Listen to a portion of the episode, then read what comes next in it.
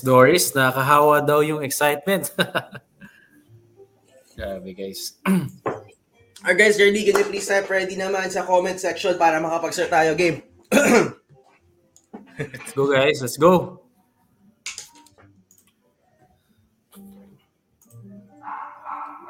Yung mga mahilig magkape dyan, game na. Handa nyo na yung kape nyo. Yun, ready.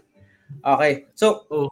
Ko lang guys, no, a background story lang kung paano ko nag-stumble sa kanya. So, 2020, siguro, two years ago, uh, as you guys know, ako din, no, pare-pares tayo dito nag-aaral, nagbumibili ng mga courses, ng training. So, I happen to attend sa isang training ng, I think, close friend niya, no, si Coach Nars, no, na isang lodi sa dito sa e-com industry nagtuturo ng Facebook ads no and um, messaging campaign dito sa sa local natin. So, nung nag-enroll ako doon, no, sobrang excited ako. Kasama ko yung mga iba, like sila Sir J, andun din sila, present kami lahat doon, no, to learn, of course, no. And then, nabanggit niya na by day 4, meron daw mag-special guest din. No, na yung special guest na yun is going to teach us kung paano ka makakakuha ng sales without running ads. Imagine that, di ba? Paano oh, ka yeah. makakakuha ng sales without running ads. So, sobrang na-excite kami lahat. And then, doon ko na po nakilala sa. Okay, so from there, uh, inad ko siya, no, nakikita ko yung mga post niya, yung work niya, talagang, guys, uh, alam niyo naman, maraming tuturo out there, maraming nagko-coach dyan, pero minsan ka lang makakakita ng talagang practitioners, practitioner sila ng ginagawa nila. Talagang experts sila sa tinuturo nila. So, bihirang-bihira lang po, ka lang po talaga makakita ng ganun. And isa siya doon. No, kaya napakaswerte natin, nagkalat siya ng time to be here with us. So, guys, help me in welcoming si CEO ng and founder ng Kirk Roldan Advanced Digital Solutions, Lodi ng Google Ads sa Pilipinas, and SEO King, si Sir Kirk. Ayan. Ayan. Wow, thank you. Hi, Brother Eugene, Brother Jean. Thank you, guys. So, napakagandang introduction, bro. I really appreciate it. And yeah, I'd like to I'd like to be here as well to discuss Google Ads, SEO, and international dropshipping as well. So guys, if you have any question, drop it down below. Pugain yes. nyo ako kasi paminsan lang to. And yes, guys, thank you, thank you bro for inviting lucky. me. We are very lucky na nakapag siya ng time with us and uh, alam naman natin na yes. napaka-busy rin ni Sir Kirk. So, guys, tama, ang galing ng mga nakahula dito sila Sir Christian, Sir Farhan. Congrats, galing, galing, galing. So, Congrats. ayan. So, I think student niyo rin pa yata si Sir Farhan, no? So, yes, so yes, bro. Student. Yes, yes, yes. Brother exciting, exciting. So, guys, um, today, uh, tonight, maganda-ganda yung topic natin. No? We're going to talk about, we're going to talk about uh, Google Ads and local, uh, organic. Now we're going to talk about getting organic sales with SEO. Okay? So, ako yung host and si Sir John Tate and yun, yes. we have Sir Kirk as our special guest. So, Sir Kirk, uh, I think ito yung, no, ito yung first time na mag-usap tayo sa camera. Totoo, first time. Um, yeah, first so, time, first po time. yung ganito yung mangyayari, no? So parang ako, I'm gonna put myself in a position na, na nagsisimula pa lang. No? So I'm gonna ask you questions about dropship, uh, dropshipping, Google Ads, and SEO. Okay mo ba yun? So siguro guys, mga 45 right. minutes to 1 hour tayo dito. And you can also ask questions later. Meron po tayong Q&A around mga 30 to 40 minute mark. Pwede po kami tanong ng questions. Let's take, uh, talagang pigay natin si Sir Kirk ngayon kasi sayang. So, sayang po talaga. Coach, so Coach Gigi, like before we start on that topic, Um, gusto po namin malaman yung who was Kirk Roldan before all of this? Sir, yung question na, namin yan. Introduction, uh, introductory question natin sa'yo. Who was Kirk Roldan before this? Thank you, bro, Gene. Okay, so guys, sa mga hindi pa nakilala sa akin, my name is Kirk Roldan. And I've been in this industry since 2011 pa. Naging VA ako, wow. naging uh, freelancer ako, SEO freelance. And nagsimula ang lahat ng ito uh, way back when I was a fresh uh, nursing graduate kasi naging nursing uh, oh, nursing, nursing ako. Pero hindi ko siya never akong nag-take kasi ayoko talagang mag mag-nurse and gusto ko lang talaga i-follow kung ano yung gusto ng mga magulang ko. So they told me mag-nurse, mag-nurse daw kasi uso yan eh sa mga cousins ko. Yes. And yun lang talaga ang way nila kuno daw to earn money online uh, money pag pag nursing. So pag nurse daw sa ibang bansa. And yan yes. din yung nakasanayan ng mga family ko, ng mga cousins ko. Silang lahat talaga. So, wala talaga akong gusto. After ko nag-graduate sa, sa nursing, diyan ako naghanap ng way how to generate money uh, online using my own computer. Luckily, meron akong kaibigan or kapitbahay na tumulong sa akin how to do this, how to do that. Uh, sinabihan niya lang ako, mag-research ka sa dati, sa ano pa yan, Odes. Ngayon, Upwork na. 2011, di ko talaga makalimutan yan. And luckily guys, merong isang, ano, nag-apply ako for one month, hindi ako, hindi ako na-hire. Kasi yung proposal ko doon, or resume ko, wala. Sinabi ko lang sa job description, uh, sa job application, hire me because I'm an expert. Yan, yan lang. Walang resume, walang proposal, wala talaga. As Very blunt. In, Sobrang blunt, so, sir. one month, one month ko siya ginawa, walang nag-reply. And then, uh, I talked to him again, yung kapitbahay ko, sinabihan niya ako, medyo habaan mo naman. Iksian, uh, taasan mo yung cover mo, gumawa ka ng resume, ganyan. And then, after one week, may nag-reply sa job posting. I talked to her, uh, uy, ang ganda sa feeling kasi may nag-reply sa job posting. Tapos, sinabihan ko siya, kahit wag mo na akong sweldohan, basta matuto lang ako. Igagambol ko yan. Mabuti naman, sinweldohan niya ako $1 per hour. Uy, sabi ko, malaki na yun kasi may pang-date na ako. Hanggang sa naging $1 per hour, tapos 10 hours a week, hanggang sa naging 20 hours, then $2, $3, hanggang sa umabot kami ng $50 per hour. Oh. Okay, so long story short, 2011 siya to 12, 13, 14 hanggang sa 2014 gumawa ko ng sarili kong agency but I still fail kasi I have multiple clients that time and hindi hindi talaga ako uh, wala pa akong uh, focus that time, 2014. Tapos, yun, uh, ah, 2016, may naging client ako sa e-commerce. Diyan, nag, diyan nagsimula ako sa e-commerce kasi sa client na yan. Naging magkaibigan kami. And then, uh, back and forth, he shares story. Uh, since gumawa naman ako ng, uh, ng store nila sa international, I applied SEO on Google Ads. And then, after kami magkaibigan, gumawa din ako ng sarili kong own, uh, sarili kong store from scratch and applied all the learnings na kinuha ko sa kanya. Tapos tinuruan niya ako honestly, bro, uh, Eugene, tinuruan niya ako ng ano, ng process sa international kasi that time 2016 wala pa talagang mga guru sa international. At kahit uh, dito sa local uh, konti lang din. So ayan, inaral ko yung system hanggang sa naging failed ako sa uh, pag-freelance kasi hindi pa siguro enough yung learning ko to to have my own uh, e-commerce business to have freelance as well. So pinagsama ko siya nag nag-fail ako. And yun. I feel in love with the with the process of e-commerce SEO and the way you generate sales to your online store kahit nasa bahay ka kahit uh, kahit nasa bahay ka but your yung business mo is nasa international, 'di ba? Napakaganda. Yes. So, yeah, I decided to create my own store, build it, and I did this, uh, apply SEO on Google Ads as well. Uh, that time, focus pa ako sa SEO. So, 2016, ayan, nag-failed pa rin ako kasi I have multiple clients, hindi ako nakapag-focus. But 2017, binalikan ko yung store na yan. Uh, nag-focus lang ako sa dalawang clients and i-build my own store and make it profitable until now. May mat- may matatawag na akong profitable store until now. Hindi siya madali by the way kasi matagal na yung store na yan since 2016 pa. Hindi siya madali but uh, along the way, follow mo lang yung process mo, wag wag mag-stop. So yan yung story by the way. Ah, so oh, from 2016 until present, buhay pa rin si store na yan. Yes, buhay pa rin siya. Wow. wow. Bigla lang ako makarinig ng ganun, guys. Talaga? Wow. So, since then po, is talagang SEO na yung naging focus nyo in Google Ads? Yeah, yan lang talaga yung hmm. dalawang ginagawa ko. Guys, honestly, uh, hindi ako magmamayabang. I'm not an expert sa Facebook ads. Hindi talaga ako marunong niyan. And kung mag, uh, mag-ask kayo ng question, hindi ko masasagot. yes, yes, yes. So, ganun naman talaga. Siyempre, to be an expert in something, kailangan talagang all in love po tayo doon. And focus. the story proves that. No? Guys, imagine for from 2016 to 2022, six years straight, may store ka, hindi natatapos yung sales mo. so, yan kasi, ano, yan kasi bro, yan kasi bro yung isa sa mga problem yung nakikita ko sa mga nag-e-commerce.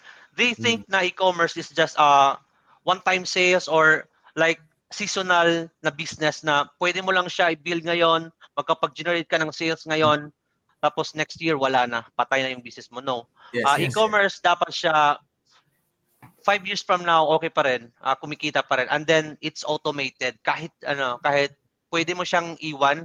Lalo na yung ano, kasi guys, ano, nasa, nung sa Surigao, December 16, yung, yung kay Odette, yung bumagsak si Odette sa yes. Surigao dito sa amin. Uh, Diyan ko talaga nakita yung power ni e-commerce at ni dropshipping sa international. Kasi wala ako for two weeks nagmamanage ng store namin. And ngayon dito sa lugar ko, uh, sa lugar kong nasa ako ngayon, lumipat na kami ng bahay for ano for almost one month now kasi walang internet doon, walang kuryente. At sa two weeks na nawala ako doon after December 16, uh, ah, grabe doon ko nakita yung power ng international dropshipping or even dropshipping sa local. Kasi napakaganda. Imagine that you can automate everything. You can just hire one person na siya fulfill sa mga order. Napaka ano, napakagandang opportunity. So diyan ko na appreciate siya uh, nung nawala talaga ako. At nung last week din nag uh, may na after naming mag-usap ni brother Yuji, uh, Yuji na ano na nilagnat ako. Luckily nawala siya ano two days ago. Hear, so, sir. Gusto ko yan. Sabay, pare-parehas tayo ako din po actually. Pero at least uh, you're all well na po siguro ngayon, no? Tama, tama. Tama, bro. So, question lang po, no? Um, so, again, no, lahat kami dito is bago dito sa sinishare niyo po, no? So, can you talk about, uh, to us about this new opportunity? Ano yung international dropshipping? Parang ano yung difference niya versus sa local? Okay. So, uh, international dropshipping or dropshipping, guys, uh, dito, na hindi mo hawak yung item. Okay, 'di ba dito sa local yung traditional na e-commerce businesses Uh, yes. mag-hoard tayo ng mga products. Mag-order yes. tayo 10, 20, 30, 40. But sa dropshipping is hindi natin hawak yung item. Lalo na sa international, kahit dalawa, tatlo, hindi mo siya hawak. Magpapakita ka lang dito ng, ng mga like product, but hindi mo hawak yan. Like, pag-add ka lang ng product or image sa website mo or sa store mo, at yan, pwede mong ibenta yung image na yan. No need to have an inventory Okay, uh, you can run your own business, your dropshipping business kahit wala kang inventory. And this is also good ka- kasi less capital is required. So hindi kagaya yun sa traditional business sa dropshipping dito sa local kasi i-hoard mo yung item but sa international yeah. or dropshipping less capital kasi hindi mo hawak talaga. And wala ding COD dito. So every time yes. na may bibili sa store natin, diyan pa tayo uh, bibili sa mga supplier natin. So, hindi COD, uh, bayad muna before fulfill the order. so, parang payment Then, first, PayPal, credit oo. card, tapos pag Tama. masok na yung payment, from there, bibili na kayo sa supplier, interna- yung international suppliers. Yes. Yes, ganyan bro. So, parang, And, parang yeah, before I think, no, parang Oberlo ba to and AliExpress, parang ganun hmm. siya, yung ano niya. Oo. Uh, you, can still use Overlo, uh, Ali, sa AliExpress pwede naman siya uh, until now. And it, it's also good, easy to get started. Uh, kahit yun nga, wala kang warehouse, uh, wala kang tigpack or ship ng mga orders mo, tracking inventory lang pwede, uh, pwede na pwede mo siyang magawa and then you don't need to uh, handle the returns and uh, you don't need to order products napakaganda kasi flexible location. So kahit nasa Pilipinas ka or kahit saan ka man, meron kang laptop, you can you can run your e-commerce yes. business and wide range of or wide selection of products to sell. Kasi yun nga uh, kahit kung ano man yung let's say meron kang niche na gustong imag, uh, ibenta like let's say mag, gusto mo ng pet store or mahilig ka sa aso, pwede kang magbenta online So, maganda. Maraming pagpipilian ng item. wow. So, okay. ganda, ang laking bagay kasi nung makat off mo yung stress sa logistics, no? kasi mm. I think you're doing local e-commerce as well, no? So, so Sir Kirk, I think may idea rin naman kayo dito. Talagang minsan malaking problem din sa logistics talaga. yung madugo, no, coach, madugo. Especially kapag Christmas season, ang daming times yung yung RTS mo is times two. so, um, question lang, no? Parang since naging successful po kayo dito sa international dropshipping, no? Yung nag-start na kayo mag-earn ng dollars, yung I think mas malaki ang profits dito, no? Ano yung parang ano yung pinaka naging benefit mo nito sa iyo and hindi lang sa iyo, no, but to your family as well. Ano yung nakita niyo pinaka benefit dito? Okay. So mag uh, malaki kasi meron kang sariling business kahit hindi mo hawak lahat. Uh, kahit ikaw lang mag-isa sa simula, maganda, maganda siyang gawing ano, magiging full-time din. So, yan. Uh, ano yung so, bro? Yung last mong nasabi? Ay, ano yung last mong nasabi? Naging impact po sa inyo itong dropshipping like na yung feeling na pagkagising mo or like you said kanina, two weeks kang off pero may sales pa rin na pumapasok na kahit anong mangyari, magkasakit ka man or may bagyong dumating, tuloy pa rin dahil daloy ng sales. Tama. And yan, uh, kaya ko siya gusto uh, honestly lang kasi uh, when we say business, dapat long term siya. Hindi yung kita ka lang ngayon, ganyan. And the good thing with the SEO or organic SEO is you don't need to spend for ads. Kaya ko kaya ko din siya pina uh, sineshare dito sa Pilipinas or sa local kasi yung iba, uh, sorry sa matamaan na, uh, kasi yung iba alam lang si Facebook ads. Uh, yes, yes, without yes. Facebook ads, hindi kami makakakita, hindi kami makakapag-sales ng item namin online, which is ano, uh, napakasakit isipin kasi maraming ways to generate traffic and sales without uh, Facebook ads. So kaya ko siya ano, uh, sinishare uh, for how many years na dito sa local na kasi yung si SEO, once natatagal na siya sa store mo, ginagawa mo siya, uh, honestly guys, wala, ka na, wala na kaming ginagawa sa store when it comes to organic. When, when it comes to SEO, just we just add products and then optimize and then wala na. Ganyan lang. Then may, and then, uh, karamihan sa store namin. Tama bro, yeah. tama. And the good thing with SEO is along the way while tumatagal na yung store mo, gumaganda yung traffic, gumaganda din yung uh, performance niya. And diyan siya ano, uh, diyan siya maganda for long term talaga. Wow. So in your journey, um ano yung most vulnerable state mo sa business and how were you able to surpass it? yung vulnerable ko uh, when it comes to international dropshipping, uh, yung time na wala kaming sales, lalo na yung nagsisimula pa lang kami. So, yeah, I, I fail a lot guys kasi nung sa simula uh, sa international or even nag-freelance pa ako, malaki kami marami kaming pera that time uh, nung, nung bago pa ako nag-freelance. But I failed a lot kasi wala akong focus, wala akong uh, goals sa business ko. So I feel a lot. And then sa pag international dropshipping din, we feel a lot. Uh, yun, I, I, hindi ko makalimutan yung time na wala kaming kita for for a couple of months sa store namin. Even though we apply SEO, we apply Google Ads, we do a lot of this marketing sa store, wala kaming kita pa rin. But uh, we didn't stop uh, we didn't stop kasi we know na na tama yung marketing namin, tama yung ginagawa namin. Need lang talaga ng time. Uh, time para siya mag mag ano, mag-jump in. Tama yan, sir. Minsan nga talaga, timing talaga is yung pinaka-key when it comes to business. Di ba? I agree, bro. I Tama agree. na, coach. so, uh, sorry, no, question, uh, for those lang po na hindi nakakaalam ng SEO, sorry, no, is it okay if we explain lang po kung ano ba yung SEO? Okay. So, yeah, thank you. Uh, guys, sa mga walang idea, SEO. SEO meaning search engine optimization. So, kung gusto nating makapagkita online organically without spending for ads, uh, we will we will use SEO. So, ima uh, si SEO guys, 'di ba, sa Google, every time we we are looking for someone, gini-google natin siya. Kaya nauso nauso sa i-google mo na lang 'yan, yan. Oh, tama. Oo. So, yung goal natin sa SEO is sa Google is ipapa papalagay natin yung product natin or yung store natin or any business or any services na meron tayo sa itaas ng Google. Nauuso to sa international or sa uh, sa US, Canada, Australia yung SEO. Dito sa Pilipinas hindi pa masyado na-apply. So paunahan sa pinakaitaas. And pag andun ka sa pinakataas sa Google, is 'di ba imagine kung kayo nga siguro pupunta pa ba kayo sa page 2 or page 3 or page 4 'di ba hindi na. So usually ako pag nakita ko ng search doon sa first page, doon ako, doon ako kukuha ng in- information or hmm. data. So hindi na ako pupunta sa other pages. Yan din yung, kung andun ka din sa pinakaitaas, yung services mo or pages mo or store mo, lalaki din yung benta mo kasi maraming makita ng store mo doon. And if ma- meron kang magandang product na ino-offer online, so that's still a, a good source of ano, traffic and sales na din sa sa website mo.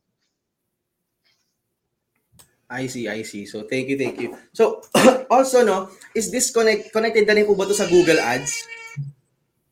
Yeah. So, okay, ganito yung ginagawa namin. Uh, yung Google Ads, guys, this is also uh, this is a paid advertisement. Uh, uh, for me, uh, magkano sila? Uh, para pare-pareho lang sila ni Facebook Ads. So, kung nag-Facebook Ads kayo, mas madali niyo lang ma-apply si si Google Ads. So for me, this is also alternative to Facebook ads if you want to uh, to apply it. Uh, yes, uh, they are for me they are continuation of your marketing uh, strategy kasi si SEO hindi ka makakapag-sales uh, tomorrow, one week from now, one, uh, yung ginagawa namin is binubomba muna namin siya sa ads. Kasi yung si ads, uh, makaka-sales tayo like three weeks from now, one week from now, and then once na kumikita na kami sa uh, once na kumikita na kami sa sa SEO, diyan pa ka namin hihinaan yung pag-ads namin and then magfo-focus kami along the way sa SEO. So bale, uh, para siya maging ano, maging full-time na yung SEO along the way. Ah, okay, okay. So parang habang binibuild si SEO, nag-run po tayo ng Google Ads. So for example, okay, ano, sa, ano, sa, guys, hindi ako magaling magtagalog. Bisaya kasi ako, so yung yung pagtagalog ko is panot-panot. hindi no, ano. Okay lang. Eh. Okay, okay lang. Sobrang okay, okay naman. meron po dito sa group na may teams na may sarili nila ng VA, may may kumbaga may meron na silang structure no. So pwede po bang for example, pwede ko bang i-apply si Google Ads and si Facebook Ads sa brand ko as well at the same time and si SEO? Yes. So, yun nga, uh, yun yung palagi kong sinasabi sa mga students ko, don't put all your marketing eggs in one basket. Kasi hmm. let's say for example, wala kang sales sa ano sa Facebook ads tapos Facebook ads lang yung alam mo. So ano yung gagawin mo? Mag-stop ka, mag-quit ka? So hindi. So kahit nga ako, eh, hindi nga hindi ko nga sinasabi sa kanila na focus ka lang sa Google Ads. Hindi ko never akong sinabi na ganoon sa kanila or focus ka lang sa SEO. No. So you have there's a lot of marketing strategy na you can apply So yes, uh, you can apply both. Maganda nga yan eh kasi para marami kang source of uh, marketing or source of traffic sa website mo. Kasi kahit anong sabihin natin, Facebook ads, yung goal natin dyan is to increase traffic. If we say Google ads, yung goal pa rin yan is to increase traffic and then sales, di ba? Traffic, convert to sales, yan naman talaga. And then even though we say SEO, traffic pa rin and then sales. So yes, maganda siya bro, gawin natin lahat our Google Ads and then Facebook Ads. Then marami, marami akong student ngayon. Uh, sina kasi ay, ayoko talaga silang pa-stop lalo na yung mga student ko na napaka-focus talaga sa Facebook Ads. Hindi ko sila pinapa-stop. Uh, sinabihan ko pa nga sila na ano, uh, you can you can do both while doing Facebook Ads. You will also do Google Ads at the same time. Hindi naman yeah. siya mako-conflict. Okay. So yun guys, pwedeng sabay-sabay yan. so, sir, I remember kasi back in 2013, nag-try ako niyan eh. Try, nag-try ako, nag-try ako ng dropshipping, Facebook ads, Shopify, Patox. Kasi ay, lagi ako nakakita ng mga videos online sa YouTube na it's a good model to make money so online dropshipping. So I tried, meron pa akong ginawa nun yung mga free plus shipping offers. So yung free plus shipping oh. na yun is ano siya, parang lib, parang pinapalabas mo na libre yung item tapos mabayaran nila yung shipping pero may may kita ka na sa shipping. Parang ganun. So nagkakaroon ako ng konting sales ng puno pero at the same time, hindi ako dedicated kasi sa loob-loob ko kasi parang iniisip ko, posible ba talaga to? Parang posible ba talagang kumita sa international dropshipping sa lahat po ng competitors, no? Sa dami na nagbebenta international, parang kaya ko ba mag-succeed na akong Pilipino lang nasa Pilipinas? Ayun, kumbaga ito yung mindset ko before, eh, no? So I didn't have any mentor noon, coach. Uh, kaya tumigil ako. So, dahil yun sa mga false beliefs po na naiisip ko before, no? So, ayan din po yung pinaka nangyayari mostly ngayon sa mga tao gusto mag-try niyan. Pero ito yung pumipigil sa kanila na kaya ba talagang mag-succeed sa international kasi sa dami na nagbebenta. No, so they alam nila yung strategies, they have the tactics, pero they stop dahil hindi sila nagpo-push dahil nga dun sa limitations na yun na hindi kaya bang bumenta international. So again, kunyari, dito kami lahat situation na to, I just want to know, can anybody kahit na wala kang diploma, wala kang background sa marketing, no, just you're just armed with the right dedication and mindset, kaya bang mag-succeed dito sa international dropshipping? All right. Uh, for that, yes, uh, 2013 or uh, 14 ata yon, I tried Teespring sa international din. Ah, But ah, I, I failed. No, yung Teespring. Tapos I, I do Facebook ads. Nag-try ako ng Facebook ads talaga. And I failed. Yun nga, hindi talaga siguro sa akin yung 40 na yon Yung uh, t-shirt. Tapos yung, uh, yung Facebook ads. And sa inyo naman guys, uh, ano, uh, mataas pa yung ano, mataas pa yung pwede nating pagdaanan. So kahit bago ka lang, kahit wala kang idea how international dropshipping uh, works, uh, you don't need to stop. Marami namang training, uh, meron naman sa sa YouTube, meron din naman ano, marami namang nag ano nagtuturo niyan. Pero I don't I don't think kung merong ibang uh, Pinoy na nagtuturo ng yes, international yes. Ay, wala, wala, wala, wala, wala. Kasi sa, sa YouTube. Uh, yun nga eh, kasi yun simula din ako, nahihirapan din ako.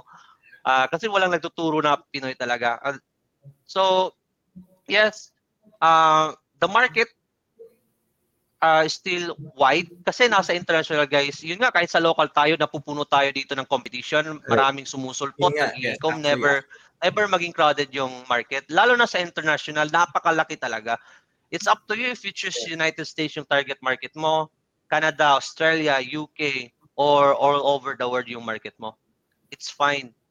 So, ayan, never too late to start dito sa ano sa international dropshipping. But we need to make sure na kung gusto nyo magsimula sa international dropshipping or any business, uh, wag tayong mag-think ng overnight success kasi walang ganon uh, you need to to be fail mas maganda nga yan eh uh, kung mag mag-fail kayo kasi meron na kayong mga experience and for that yes, experience yes. then kayo makakapagkuha ng strategy mm. so wag kayong mag-think ng overnight success kasi uh, walang ganon kung gusto mo mag uh, mag-ikaw wag ka mag-expect na makapag-sales ka bukas next week yes. and then learn the process and yeah ganyan naman talaga in the beginning no one cares about uh, your business, your store or your brand. Ganyan naman talaga. Uh, continue mo lang yung ginagawa mo. So dapat you need to have a positive mindset here. And also someone na tuturo sa'yo. Kasi guys, uh, I've been there, YouTube lang yung yung mga ano, 2011, yes. wala pa talaga oh, tuturo doon sa freelancing SEO, mga ganon. Uh, YouTube, YouTube lang. Hanggang sa naging 2016, marami, medyo marami na yung nagtuturo ng international dropshipping but sa YouTube doon ko kasi uh, nat, na-try or natutunan din siya but YouTube is not enough kasi wala siyang continuation na support, wala siyang continuation na learning. Yes, that's true. That's true. So ilang Kaya nga ayoko nang mamigrate ako ng mga mga courses eh. Na never akong namamigrate ng course kasi after that course, wala na, wala ka ng learning, 'di ba? Hindi yes, pa rin yes. mo hindi mo pa rin magagamit iba pa rin yung may community po kayo eh. Kasi uh, parang uh, pasati ideas. I agree. Grow kayo. So very well said po, sir. So, um, I know no, this is going through the minds ng nanonood ngayon. No? So almost, so, alos lahat ng nasa community po natin is entrepreneurial minded sila. So talagang lahat sila is, they have the same goal. Kahit ako, no, I think lahat naman po tayo is we want freedom nga po na, yun nga, magkaroon ng business to give us that freedom. So, yes I'm sure they want the numbers. Alam gusto nila malaman yung numbers. Kamusta po ba yung margins dito? Kasi kasi sa, lo- sa local, minsan 5%, 10% to 25% no, ang average kung wala kang mga upsells, wala kang mga ibang offers. 40 to 50% naman kung may budol ka. no, pero ayaw natin ng budol. No, so, sa international dropshipping, no, ilang percent po usually yung margins dito? Actually guys, ano, yung ginagawa namin or my advice ko na din sa sa inyo is you need to make it triple the the the cost of goods. So, oh. let's say yung cost of goods na yan is uh, $10, dapat you need to uh, three times like 30 $30 or $40. But you need to have a good uh, supplier, okay, or good drop shipping supplier. Okay, so yeah. Check pala dito. Gusto ko sana ano ipakita pero wag na lang. Okay. Guys, napakalaki uh, kasi kami ngayon nag-generate kami ng ano 6 uh, 6 digits every every day sa ano. Oh. Uh, ano na yan, uh, PHP na yan. Uh, tapos yung marketing namin na ginagawa ngayon is 80% SEO and 20% ads na lang siya. So ito po yung store na from 2016. Yes, iba siya? yan yung store ah, na from okay yan yung store na from uh, 2016. And meron din akong ginagawa ngayon na isang niche, niche store. Yes. Uh, yan din yung isa kong ginagawa na niche store. Uh, kumikita na din siya even though na ano, like, ano pa, pila ilang buwan na siya, mga 9 months siguro siya. Yes. Mm. So binubuo niyo rin na SEO din, same same strategy. So parang kumbaga meron na kayong framework for building and launching international dropshipping stores. Tama po ba? Parang meron na kayong process na sinusundan every single time na magla-launch kayo ng store? Yes, um, yan din yung ina-apply namin sa mga mga clients namin uh, dito sa agency as well as sa mga ano, sa mga students, bro. So we have uh, a strategy, uh, case study, product testing, uh, product testing sa pag-launch, ganyan, uh, lahat-lahat. Wow. So, oh, grabe good. Okay lang, for example, Sir Kirk, meron akong website ngayon local, nag, nagbibenta ako local. Gusto ko rin mag-start ng international at the same time. Okay lang naman siya. Uh, ibig, sa, ibig mo sabihin from lo, from local na website tapos gagawin mo siyang international ano, or gagawa ka ng iba? Meron akong existing local, maggagawa ako ng iba. So, papagsabayin okay. natin. Yes, kasabayin ko siya. Parang ganyan. Local and international yeah. store. I think si Sir Kirk, meron, meron local, may international yan.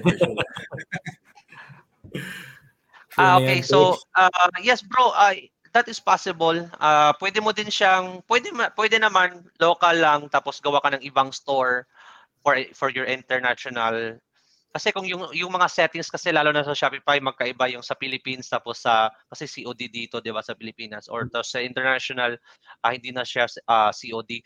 So gawa ka lang ng different uh, store mo. But you can also do naman ano uh, worldwide yung market market mo. No, pwede Pero you need to make sure yung settings niya is hindi ka na isa na lang wag wag ng COD. So wala kunin mo na lang yung COD kasi mm. pag mag-reflect din siya sa international, uh, it doesn't make sense kasi doon sa international is magbayad sila uh, so, first before they will order. So pwedeng ang isang store niyo target niya multiple countries talaga as in Yes, kasi bro, hindi mo siya ma, mapipigilan. Once your store is live na sa Google, masasearch na siya, makikita na siya ng mga tao. Oh, Hindi mo yung... pwede siyang pigilan kung it's like sa Pilipinas lang kita ipapakita sa yeah. ano sa Amerika lang kita ipapakita kasi makikita siya sa lahat ng ibang uh, kahit na ano, hindi sakop ng marketing mo. Kasi dito hindi naman lang tayo nag nag Facebook ads or Google ads. Like if we do Google ads, pwede lang natin pakita yung ads natin sa specific na country, pwede yan. But once na nag-live na yung store mo sa international or sa kahit na anong lugar or kahit ano, uh, makikita siya sa lahat or sa lahat ng lugar. So, walang limit, walang limit. Oh, as long as uh, as long as meron internet. Pag rank mo siya, hindi mo na mapipigilan ng sales. Parang ganoon na 'yung sinasabi. yes, yun nga. Wow. Grabe yun, sir. Yun nga. So, tama nga sinasabi ni Sir Kurt, no? Kasi especially ngayon, talagang ang lakas ng kahit TikTok ads po, nag-restrict na rin sila. Si Facebook ads, usually nag-restrict na rin. So, hindi na po talaga tayo pwedeng mag-rely sa isa lang sa isang stream lang. Siguro at first, we can learn one, one marketing, uh, advertising strategy at a time. Pero, eventually, kailangan natin ma-adapt lahat. No? Kasi, kakainin tayo ng buo niyan pag nirestrict tayo. so, naging I agree, bro. I agree. No, alam, yes. alam mo yun, coach. Ang hirap niya. Yes. So yun, experience po namin yung lahat ng accounts namin restricted talaga nakaka-frustrate. Kasi pag parang today, okay, 150,000 sales ka per day, tapos biglang pag ni-restrict ka, patay, wala. Back to zero ka ulit. tapos hanap ka na naman ng bagong Grabe, DM. No? Grabe, no? Yes. so, ano, Sir Kirk, no, um, for example, if I were to start ngayon, okay, so, ano yung masasuggest, ma-advise sa akin where to start kung gusto ko matuto mag-start ng international dropshipping? Kasi nakita ko po sa page nyo na nag-announce kayo ng training ng coaching. Okay, so I saw on your page na you are going to start coaching Filipinos, no? Ang goal nyo is to coach Filipinos to help Filipinos. Parang uh, become international dropshippers. Tama po ba? So, can you tell us more about that? Yes.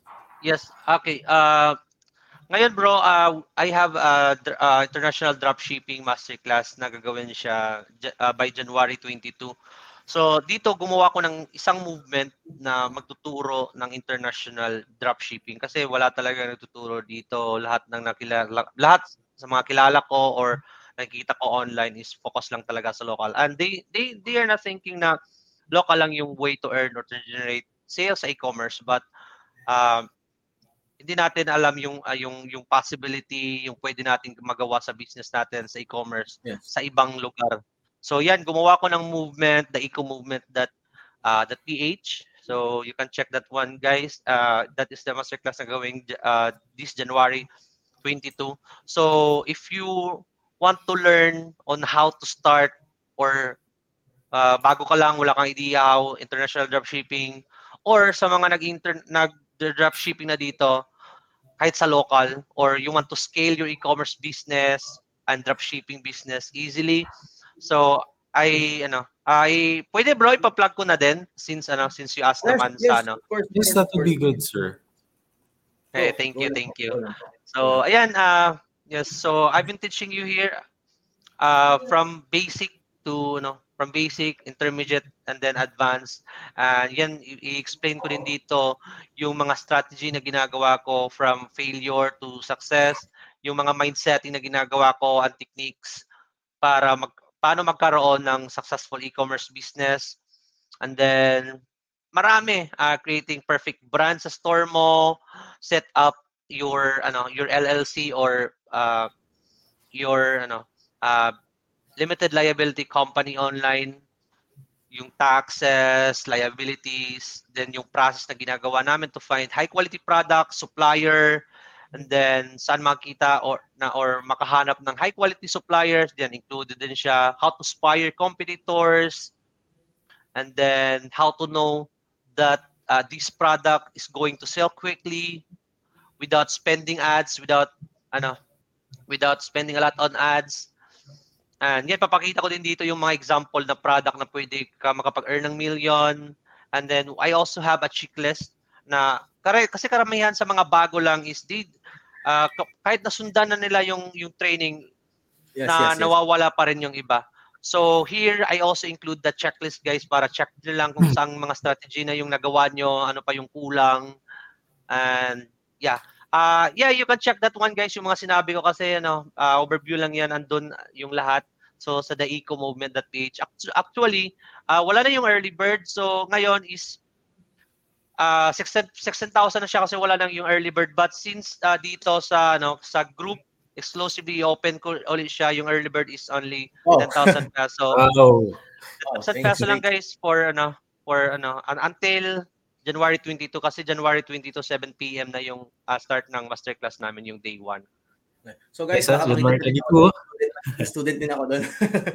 so pinost ko yung uh, link, pinost ko yung link yes, sir yes. na pinapay niyo sa akin sa sa Ayan, ayan guys, and, andito sa ano sa comment section. Sa comment box so, guys. May academy, ayan. Copy paste niyo lang. So, movement page.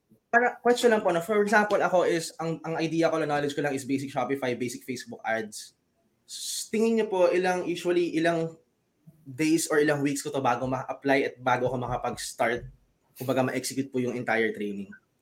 Honestly, bro, uh, marami akong student ngayon na wala talaga from uh, wala talagang idea how in how e-commerce, how dropshipping works. So hmm. imagine if you have learning sa Facebook ads kahit basic, kahit ano, uh, intermediate lang or kahit kakasimula mo pa lang, uh, that is a good ano, that is a good uh, learning na din kasi nakapagsimula ka na. Mm. So, yeah, the masterclass is three days siya. So, imagine if you will apply that three days and then uh, every strategy na gagamitin natin is uh, i-apply mo siya.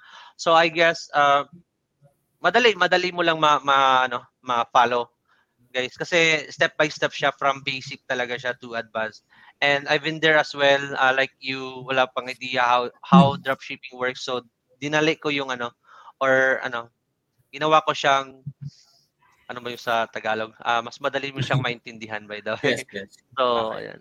So parang kahit total zero, wala akong idea, kaya kong pasukin to. Or kahit intermediate ako, kaya ko pasukin to. Or advanced na ako sa local. Yes, as, mas maganda. Yeah, as yeah. as long as long as na ano, uh, pu- um, alam mo alam mo kung paano mag-computer, pwede yes. na 'yan. Kasi hindi naman talaga mahirap eh. Uh, yes, yung yes. iba kasi na, nasa stuck sila kasi oops, international na yung pinag-usapan. Parang parang maganda yung dating kasi international. Tapos yung uh, nasa stock, so hindi na nagko-continue, hindi na pumapasok, or yun, mag- mga nag-hoard na lang ng course kasi they don't think na kaya nila. But, ano, uh, pwede yes, pala, yes. possible pala.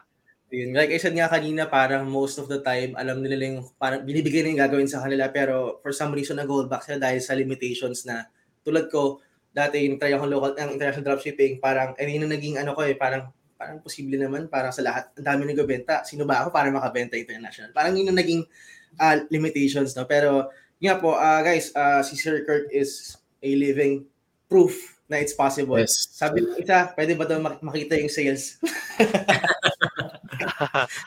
Sino nagsabi? Ah, pwede naman, ano, ah, open ko lang siguro. Pero hindi ko pa makita yung store. Sige na, ah, open ko Wow! muna guys Wow, while, while you question. Papakita daw ni Sir Kirk yung sales, pero hindi nyo pwede makita yung store, of course. Syempre naman. Sir Kirk, question lang. Para ma-inspire kami lahat, ano yung long-term goal mo? Ano yung parang end game mo? Ano yung pinaka-end game mo dito sa international Yung end dropship? game ko dito bro is ano, ah, makagawa din ako ng ah, brand sa international kasi ah, kasi for me hindi talaga ano, hindi talaga kakulangan yung ano, yung yung wala kang learning, wala kang idea when it comes to to any business. And gusto kong ma-prove na kahit nasa Pilipinas lang tayo, we can still we can also create your our own brand Yes. na lumalaban sa international. So, yan, hindi lang makapagbenta. Oh, hindi lang makapagbenta online but uh, we, we can make difference din sa international. Tama, yan yung tama. ano, yan yung gusto Grabe. kong makuha sa mga Parang, mga nagawa, students. parang ko mabibreak nyo yung tulad, mabibreak nyo yung limiting belief namin na hindi kaya international, hanggang local lang tayo. Parang ganun. Grabe nakaka-inspire yun, no? Yeah. Local ka talaga din, nakapagawa ka ng brand mo, no? Sir. So guys, papakita na daw ni Sir Kirk, pero niya papakita yung store name, syempre, of course naman, respect na, respect na lang sa kanya. so, guys, magiging, siguro makita tayo dito, magiging classmate nyo rin ako dito, guys. Sobrang nakaka-excite. Hey, Coach Eugene.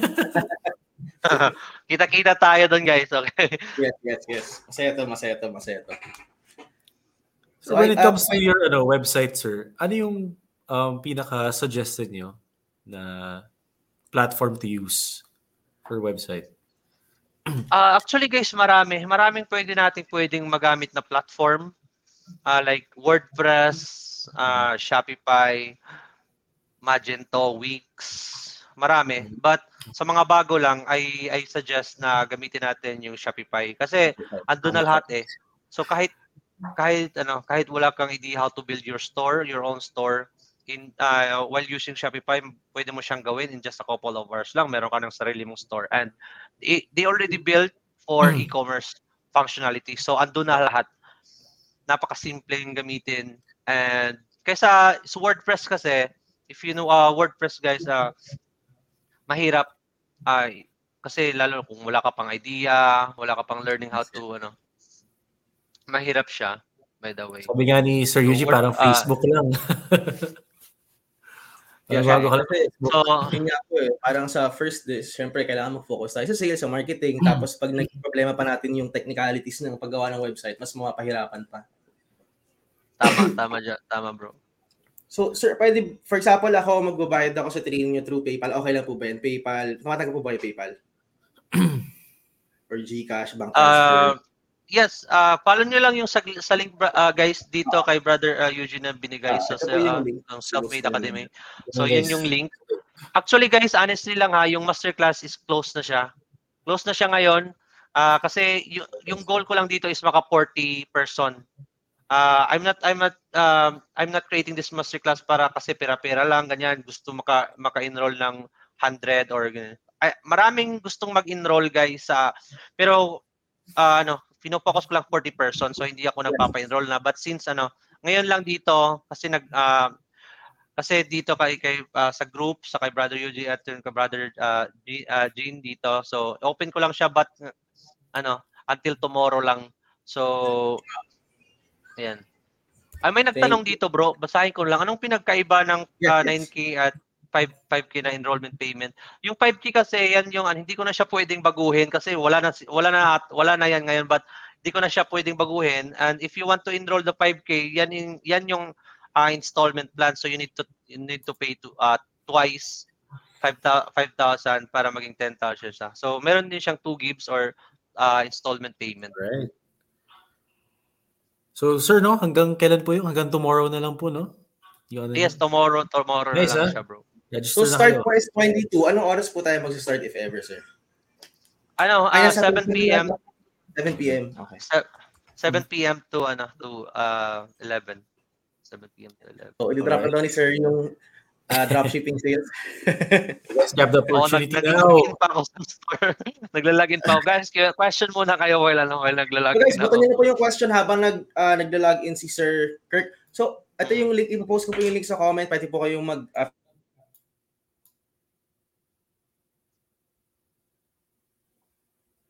Hello? Ayan, okay na bro, bumalik na. And so pinost ko yung ano yung link sa ano sa comment box. So ako din guys, I'll be enrolling as well. So magkikita-kita tayo doon. so while waiting guys, so may question dito sir. Um, question from Sir Christian Guzman. Paano niyo po nakukontak mga international suppliers? Okay, so sa sa inyo guys, sa mga bago lang, walang idea paano magkaroon ng mga supplier, ganyan. Uh, kasi kami ngayon, meron na kaming mga sariling mga supplier. Uh, I have about 400 plus list of dropshipping suppliers sa wow. US international, which is included as well sa sa masterclass natin.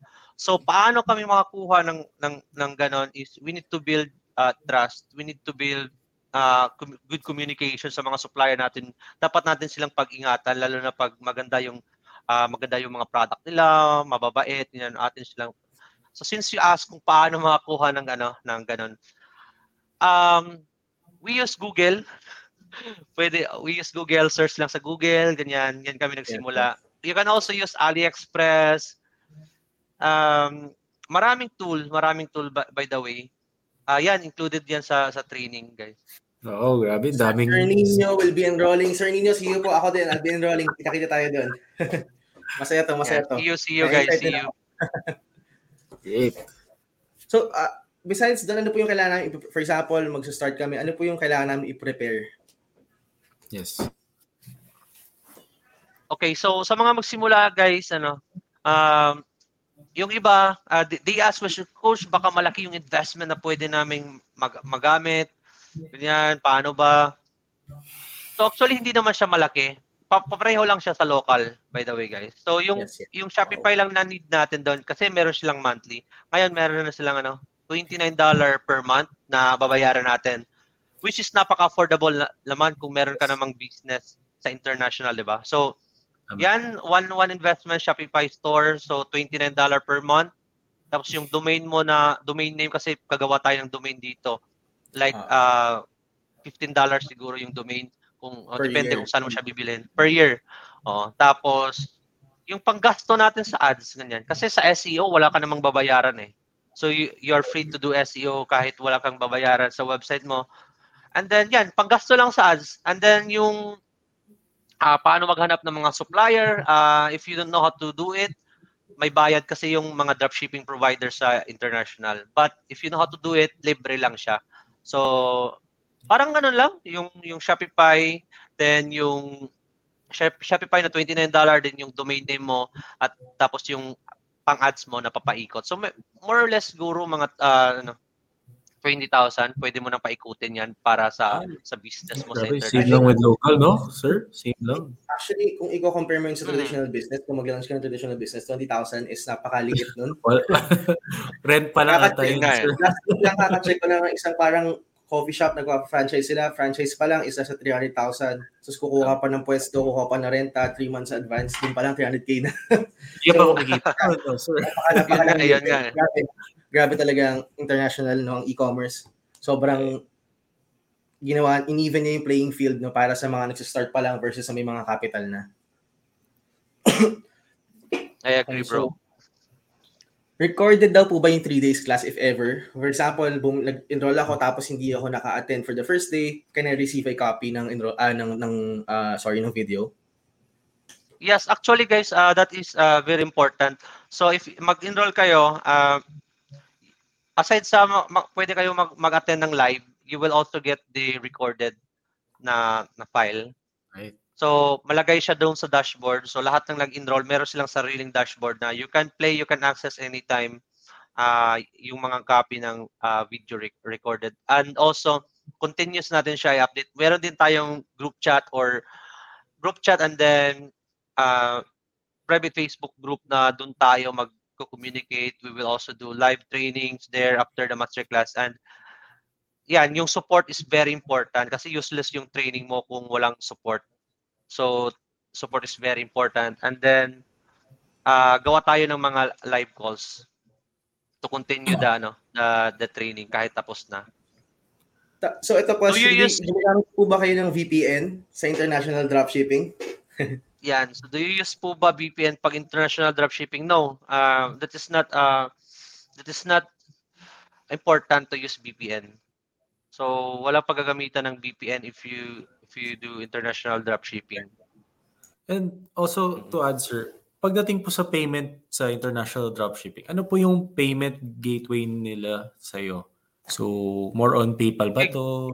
Good question 'yan, bro, no? Good question 'yan. So, guys, sa mga bago lang ano, sa mga bago lang, so uh maraming maraming payment gateway na pwede din natin gamitin. So, pwede diyan si PayPal, uh, Stripe. Yung ginagamit namin ngayon is Stripe. Kasi si Stripe is ano, pag ano, pag malaki na yung business mo, but you can start PayPal naman, okay naman siya. Kasi madali lang gumawa ng PayPal eh.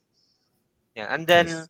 may pwede din, ano, Shopify payments. So, Shopify payments, kahit you don't need to have a Stripe, PayPal, Shopify payment is good. Mm, okay. Grabe, that's good to know, sir. Kasi syempre, yung mga bago dito, isipin nila agad paano nila makukuha yung payment. Of course, papaikot yeah. nila yung pang business, oh. right? So, it's a big um, crucial part din sa business talaga, no, sir? I agree, bro. Uh, ano, um, libre, libre lang naman gumawa ng PayPal. Ganyan. Yes, yes. okay, so guys, if you have questions, drop nyo lang po yung questions nyo sa baba. Uh, maximize natin yung time natin with Sir Kirk. We have a few minutes left, so bato nyo lang po yung questions nyo and para masagot ni Sir Kirk. Let's go guys, let's go. Type your questions, please. Let's go kasi papakita ko na. Malapit na. uh, yeah. Meron mga question dito, bro. I guess, ano, uh, paano mga, ka, mga kauna sa first page if gamay na ng mga foreign din yan? Paano makakauna sa first page? Uh, yan yung ano, yan yung gagawin natin na strategy. So, yun kasi dito sa SEO libre siya, 'di ba? Hindi ka mag-spend ng ads to gain traffic, to gain sales. So, yung gagawin natin is uh, we need to optimize our store. So, optimize it. The, the, I guess this is not the right time to explain kasi ano, kunti lang yung oras natin. But you need to optimize it, the, the pages, the product pages, para maging SEO friendly siya. And the more we do that sa mga product natin, mag-appear yung mga pages sa Google. Guys, to know more, subscribe na po kayo and dun sa link na sinend po Sabi ni, uh, Christian, WordPress po ba suggested website sa SEO? Uh, ah, kahit hindi WordPress, kahit anong CMS, basta merong SEO, uh, ah, kahit uh, kahit anong CMS, kahit WordPress, Shopify, Magento, Wix, basta may SEO integration, so pwede siya. So, sa $29 subscription kay Shopify, pwede na magkaroon ng Shopify payments. Ay, part na rin siya. yes. So Correct. once makahanap po ng supplier, paano po y- po yung puhunan? Google Ads lang po ba since payment first policy at walang COD? Okay, pale, gagawin natin dito is papaikutin natin yung pera. So, once na makahanap na tayo ng supplier, pa- paano po yung puhunan, 'di ba? Sabi dito. So, papaikutin natin yung pera. Let's say meron nang bumili sa store mo. Okay? So, yung pera na yan, pwede mo siyang ma-withdraw, then bili ka ulit dun sa ano uh, every time may, may bumili sa store mo, bibilhin mo din yung sa supplier mo.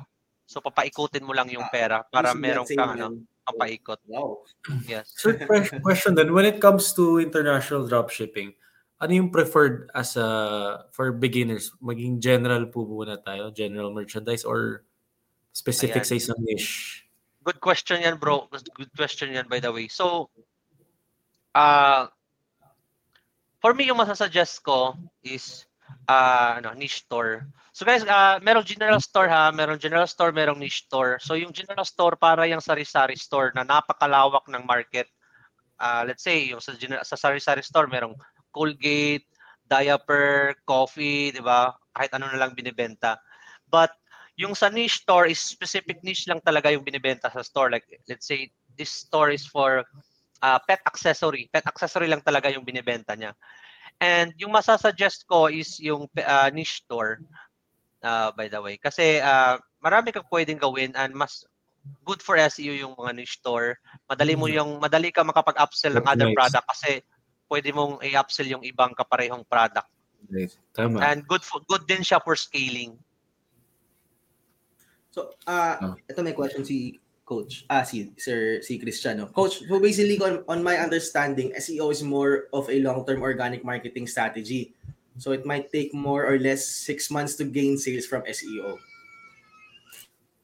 Okay, so yan yung makikita natin sa Google if we Google it. Uh, how long to see results SEO? Yeah, six months, ganyan. But if you know what you're doing, if you know how to, to optimize your store, ganyan, in three months, pwede na siya makapag-take off, makapag-start ka, makapag-sales sa SEO. Wow. Depende din siya kasi kung gaano ka-competitive yung mga products mo, yung mga keywords mo, and then how you do it, by the way. then question daw, sir, when it comes to international dropshipping, how do we deal with taxes pala? Sir.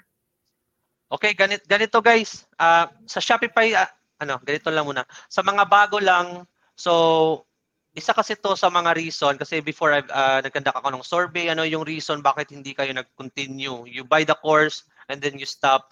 Yung mga they're thinking na oh paano yung tax? Paano yung business legalities online? Paano mag-register na ba ako? Hindi muna. Ngan marami silang iniisip. So tendency niya hindi kayo makapag uh, simula. So sinabi ko dito kasi para mawala na to sa isipan nyo if you want to enter international dropshipping. So sa simula guys, uh, no need yung ano, no need yung i-register yung business mo online. But included din sa training namin paano i-register siya yung internet uh, business mo sa international, pwede din siya. And hindi siya malaki by the way. Uh, yung nga, yung isang student ko, sinabihan lang ako na ano, Sus bro, mas mahal pa naman dito sa Pilipinas yung pag uh, pag-reserve. Ganun ba bro? bro. yung nga, eh, yung isang student ko, sinabihan ako, Wow, ganun pala. So yan, uh, you need to have registered uh, business sa international.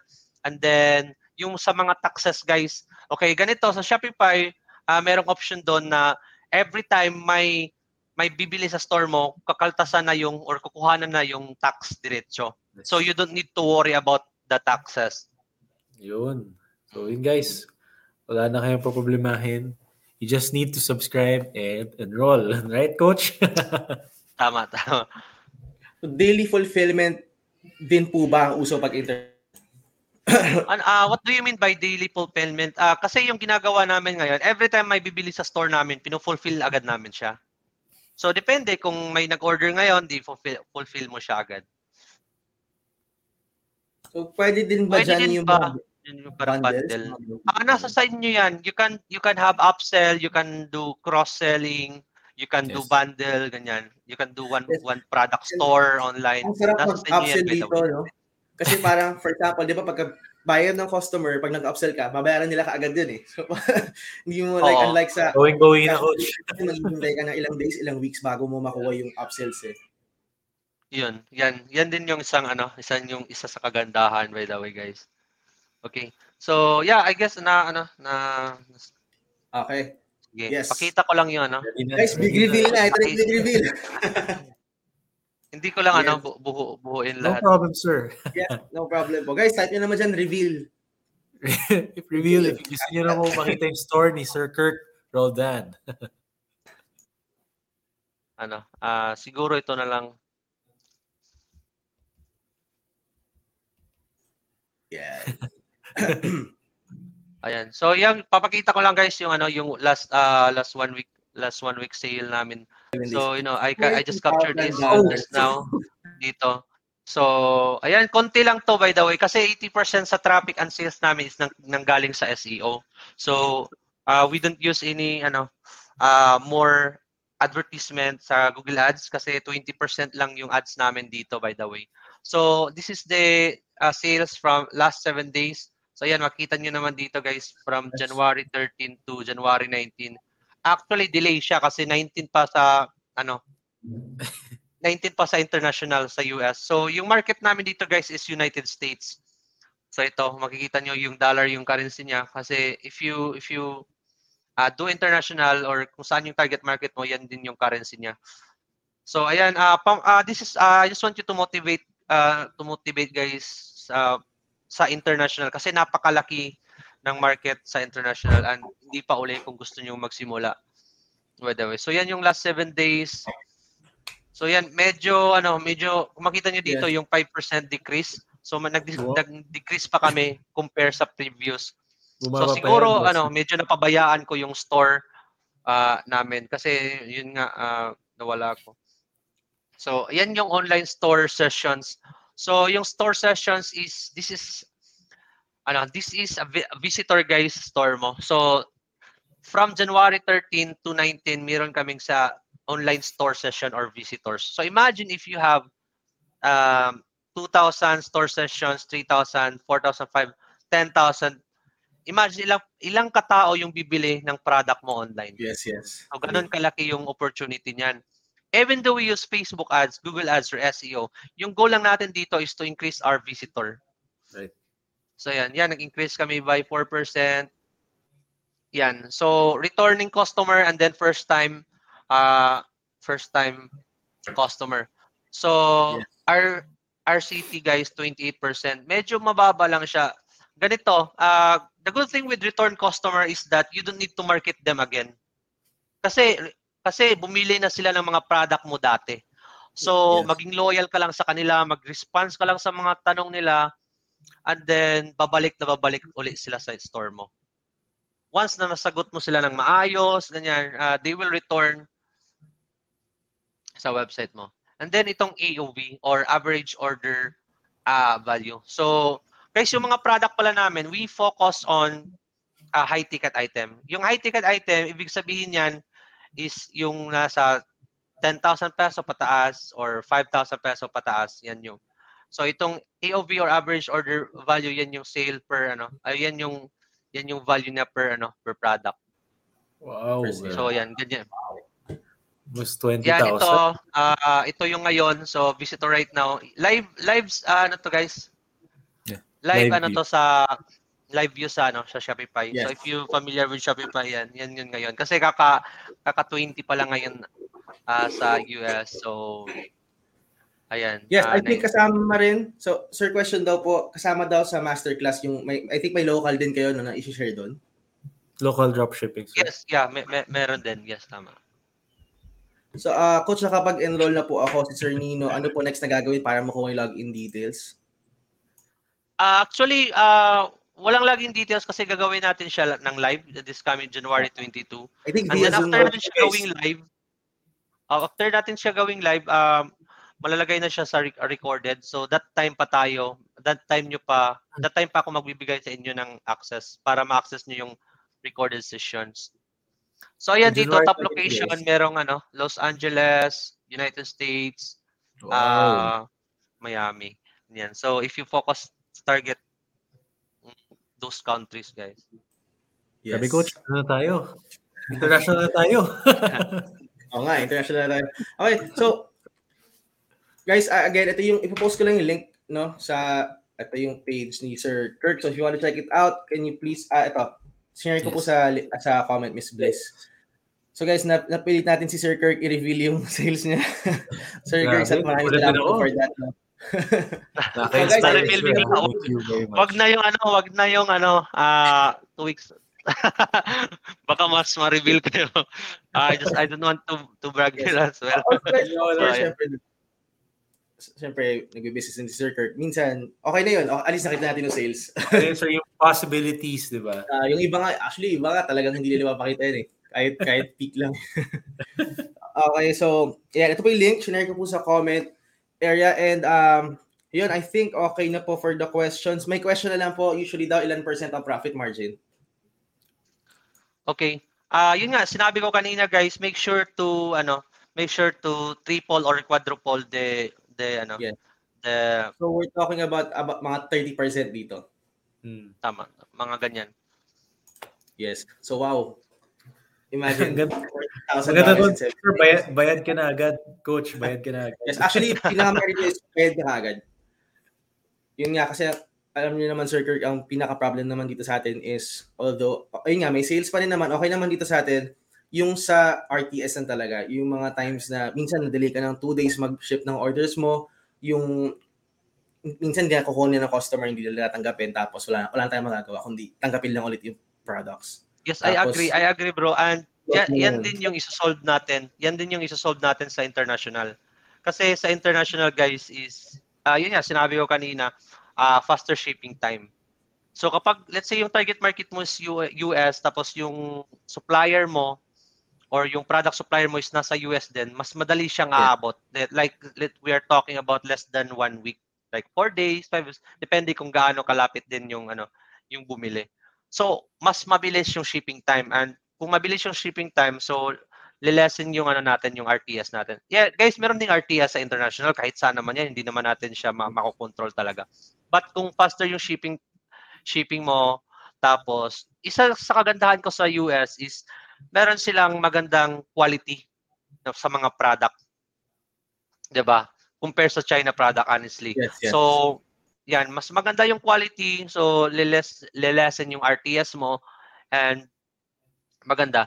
And the other thing is uh, easy to work with. So, the support na pwede mo makuha sa mga supplier or mga dropshipping supplier is uh, napat, napakataas or napaka napakataas ng ng support rate nila. They, they will ask questions yung mga supplier nakikipag-communicate sila. And also ito din, Google Ads. Si Google Ads, if you want to do Google Ads, ma- maganda yung support ni Google Ads, guys. Kasi, yun nga, if we compare, uh, even though hindi ako nag-Facebook ads, but I know kung gaano ka ganda yung yung support ni Facebook ads. Yes. 'Di ba? So sinabi niya pa. 'Di ba? So si Google Ads guys honestly, they will have uh, someone for you na mag-handle ng support. Sila tatawag sa iyo sila tatawag sa iyo if you have a problem they will contact your number kahit gabi. They will they will uh, they will ask questions guys. Yan yung ano yan yung isa sa uh, gusto ko. Maganda sa yan sa support. Mm-hmm. then yeah easy to test. If you're uh, doing drop shipping guys makapag-test ka ng mad- mad- mabilis madali. Kasi hindi mo hawak yung item. Yun nga sinabi ko kanina na kahit image lang pwede mo siyang i-ads kahit hindi mo hawak yung item, image lang na meron ka sa store mo, pwede mong ka magpa-as if na yes. item mo yan or product mo yan, di ba? So, easy to scale din siya. Uh, you don't have to have a store inventory, very low startup cost, and madali kang makapag-add, madali kang makapag-remove ng product sa store mo.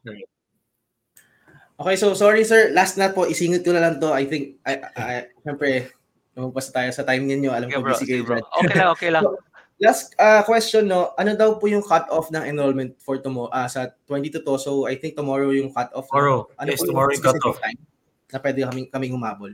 Okay. Uh, sige, uh, ano na lang siguro, uh, until midnight na lang siguro tomorrow, bukas. Alright. So, kasi hindi yes, ko naman, hindi ko naman, ano, Uh, hindi naman hindi ko naman hawak yung yung website ibang team yung nag nag-handle so uh, mag-enroll lang kayo diyan kasi ano makikita naman natin doon sa ano kung sino yung yes. nag-enroll. May process naman po. Okay, so, so yun. Based ulit ng ano, website, may naghahanap sa chat box. Ito yung link po para yes. sa masterclass si Sir Kirk. So guys, I'm telling you, Sir Kirk, uh, like I said kanina, no, kahit ngayon lang kami nag-usap, I know, matagal ko siya nakikita, na talagang isa siya sa mga legit Lodis po na siya yung basta nag-share lang na okay, ginagawa ko to kahit hindi naman nila ginagawa. Na siya po talaga is really expert. So, ginawa niya muna yung process bago niya ituro. Pinagdaanan niya muna yung process, ginawa niya, naging successful muna siya bago niya i-share yun. So, I truly believe na talagang isa siya sa mga talagang legit Lodi dito. So, thank you. Thank you. Thank you, bro. Thank you, bro. guys, I can guarantee naman, I can guarantee na talagang marami po kayo matututunan dito. Kaya ako din, I myself, no, it will be enrolling here. So makikita, makikita kita tayo doon. Magiging masaya to. Isang buong group tayo doon. All right. So, yan, ayun, yan. Sir Kirk, uh, unang-una, I want to thank you no, again for taking the time na mag-appear dito, mag-share ng knowledge nyo. So, hopefully next time, bumalik kayo dito, makapag-share kayo ng mga bagong learnings. No? so, guys, before we wrap this up, pwede ba tayo mag-thank you naman kay Sir Kirk for allotting his time? Thank you, Sir Kirk. Grabe yung value so, na bring mo sa community, yes. sir. Grabe. Thank you very much. Yeah, thank uh, thank you guys. I really appreciate it. So may sasabihin uh, din ako sa inyo before uh, uh before we we end. Uh, yun nga, sinabi ko na kanina pero ulitin ko lang. Uh, over, uh, walang overnight success. If you want to start dropshipping, international or local, uh, walang overnight success. Uh, kung gusto mo mag mag-e-commerce, mag-expect ka na mag uh, na makapag-sale ka bukas, next week, uh, walang ganun. Just uh, learn the system and then yeah, in the beginning, no one cares about you, your your business, your store, your brand. And then, the long run, guys, lalo na yung store namin, once na makapag, uh, meron na siyang, or ano ba sa Tagalog, nakakapag, ano na siya, sa, sa Google, uh, maganda na yung traffic niya, continuous na siya, continue na siya, lalaki yung store mo. Okay? And yes. then your mindset affects everything. So nag nagsimula talaga 'yan sa mindset mo. Uh, usually ginagawa namin once we hit our goal with with my team or yeah, yung family ko, lalo na yung wife ko, magsaset kami ng goal. Aalis kami ng ano ng bahay. Ha, uh, aalis kami ng ng office. Okay? Uh, like one day, two day, napaka-importante siya para to boost your to boost your mind. And pagbalik namin, napaka-motivated namin. So yan, ginagawa din namin siya. And then it all starts with a plan. So kuha tayo ng uh, ng uh, piece of paper or kahit ano ba, uh, meron tayong notes, 'di ba? So sa mga phone natin, merong notes doon. Uh, gawa tayo ng everyday plan natin, yung to-do natin. And kung magsisimula na kayong gagawa ng store guys, so you need to focus on what makes you unique. Okay, what makes you unique? Uh, even though international dropshipping, local, pareho lang yan. So you need to focus on this, what makes you unique. Kasi sa kadami-dami ng competition sa local or international, we need to stand out sa competition natin. 'Di ba? Yan yung isang reason bakit tayo makakapag-sales online. So we need to be unique sa branding natin, sa store natin, and then sa, even sa support. So, mag-reply tayo kung may magtanong, ganyan, lahat-lahat gawin natin yan. And then we need to build relationships sa mga sa mga customer natin. So, wag yung goal lang natin is makabenta ngayon. Like after natin silang makabili sa store natin, hindi na tayo magre-reply, no. So we need to build relationship kasi kung nakikita niyo yung screenshot ko kanina na ano, yung customer return rate. So uh, nasa 20 plus. Ibig sabihin niyan, uh, medyo mag, maganda na yung retention namin sa mga old customer. And the good thing with your old customers, hindi mo na siyang bentahan ulit kasi bumili, bumili na siya sa dati sa'yo. So you need to build relationship dito. Uh, yeah, just continue doing it, guys. Yan. So, uh, brother uh, UG, brother Jin, I really appreciate yes. it for inviting me here and hopefully soon uh, sa next natin na uh, pag-invite niyo sa akin dito, And yun, marami ng ano, marami ng international dropshipper na yes, supplier yes. Uh, na, na successful. Looking forward, looking and din forward. yung ispong, forward, sir. And din yung ispong goal, uh, brother, na ano, makapag, sa 2022, makapag, kasi this is the, ano, bago ko pa lang na-share itong ano, international dropshipping dito sa local. So, makapagawa tayo ng maraming uh, successful international dropshipper sa ano, sa local dito sa Pilipinas. So I really appreciate guys your uh, for inviting me. Thank you so much. Thank you po. So guys again, pinost ko po yung link sa comment box. At kita-kita po tayo doon. I'll be going there as well. Mag-attend din po ako doon. So really really excited. Uh, Sir Kirk again, maraming maraming salamat. Sana magtuloy-tuloy po tong gantong conversations natin. Yes, Thank you po. Thank, thank, thank you, Brother Eugene. Brother Thank you. Thank you. everyone. Thank you. Good night. Good night. Guys. Thank you, guys. Thank you, everyone, for coming. Thank you. Have a great evening.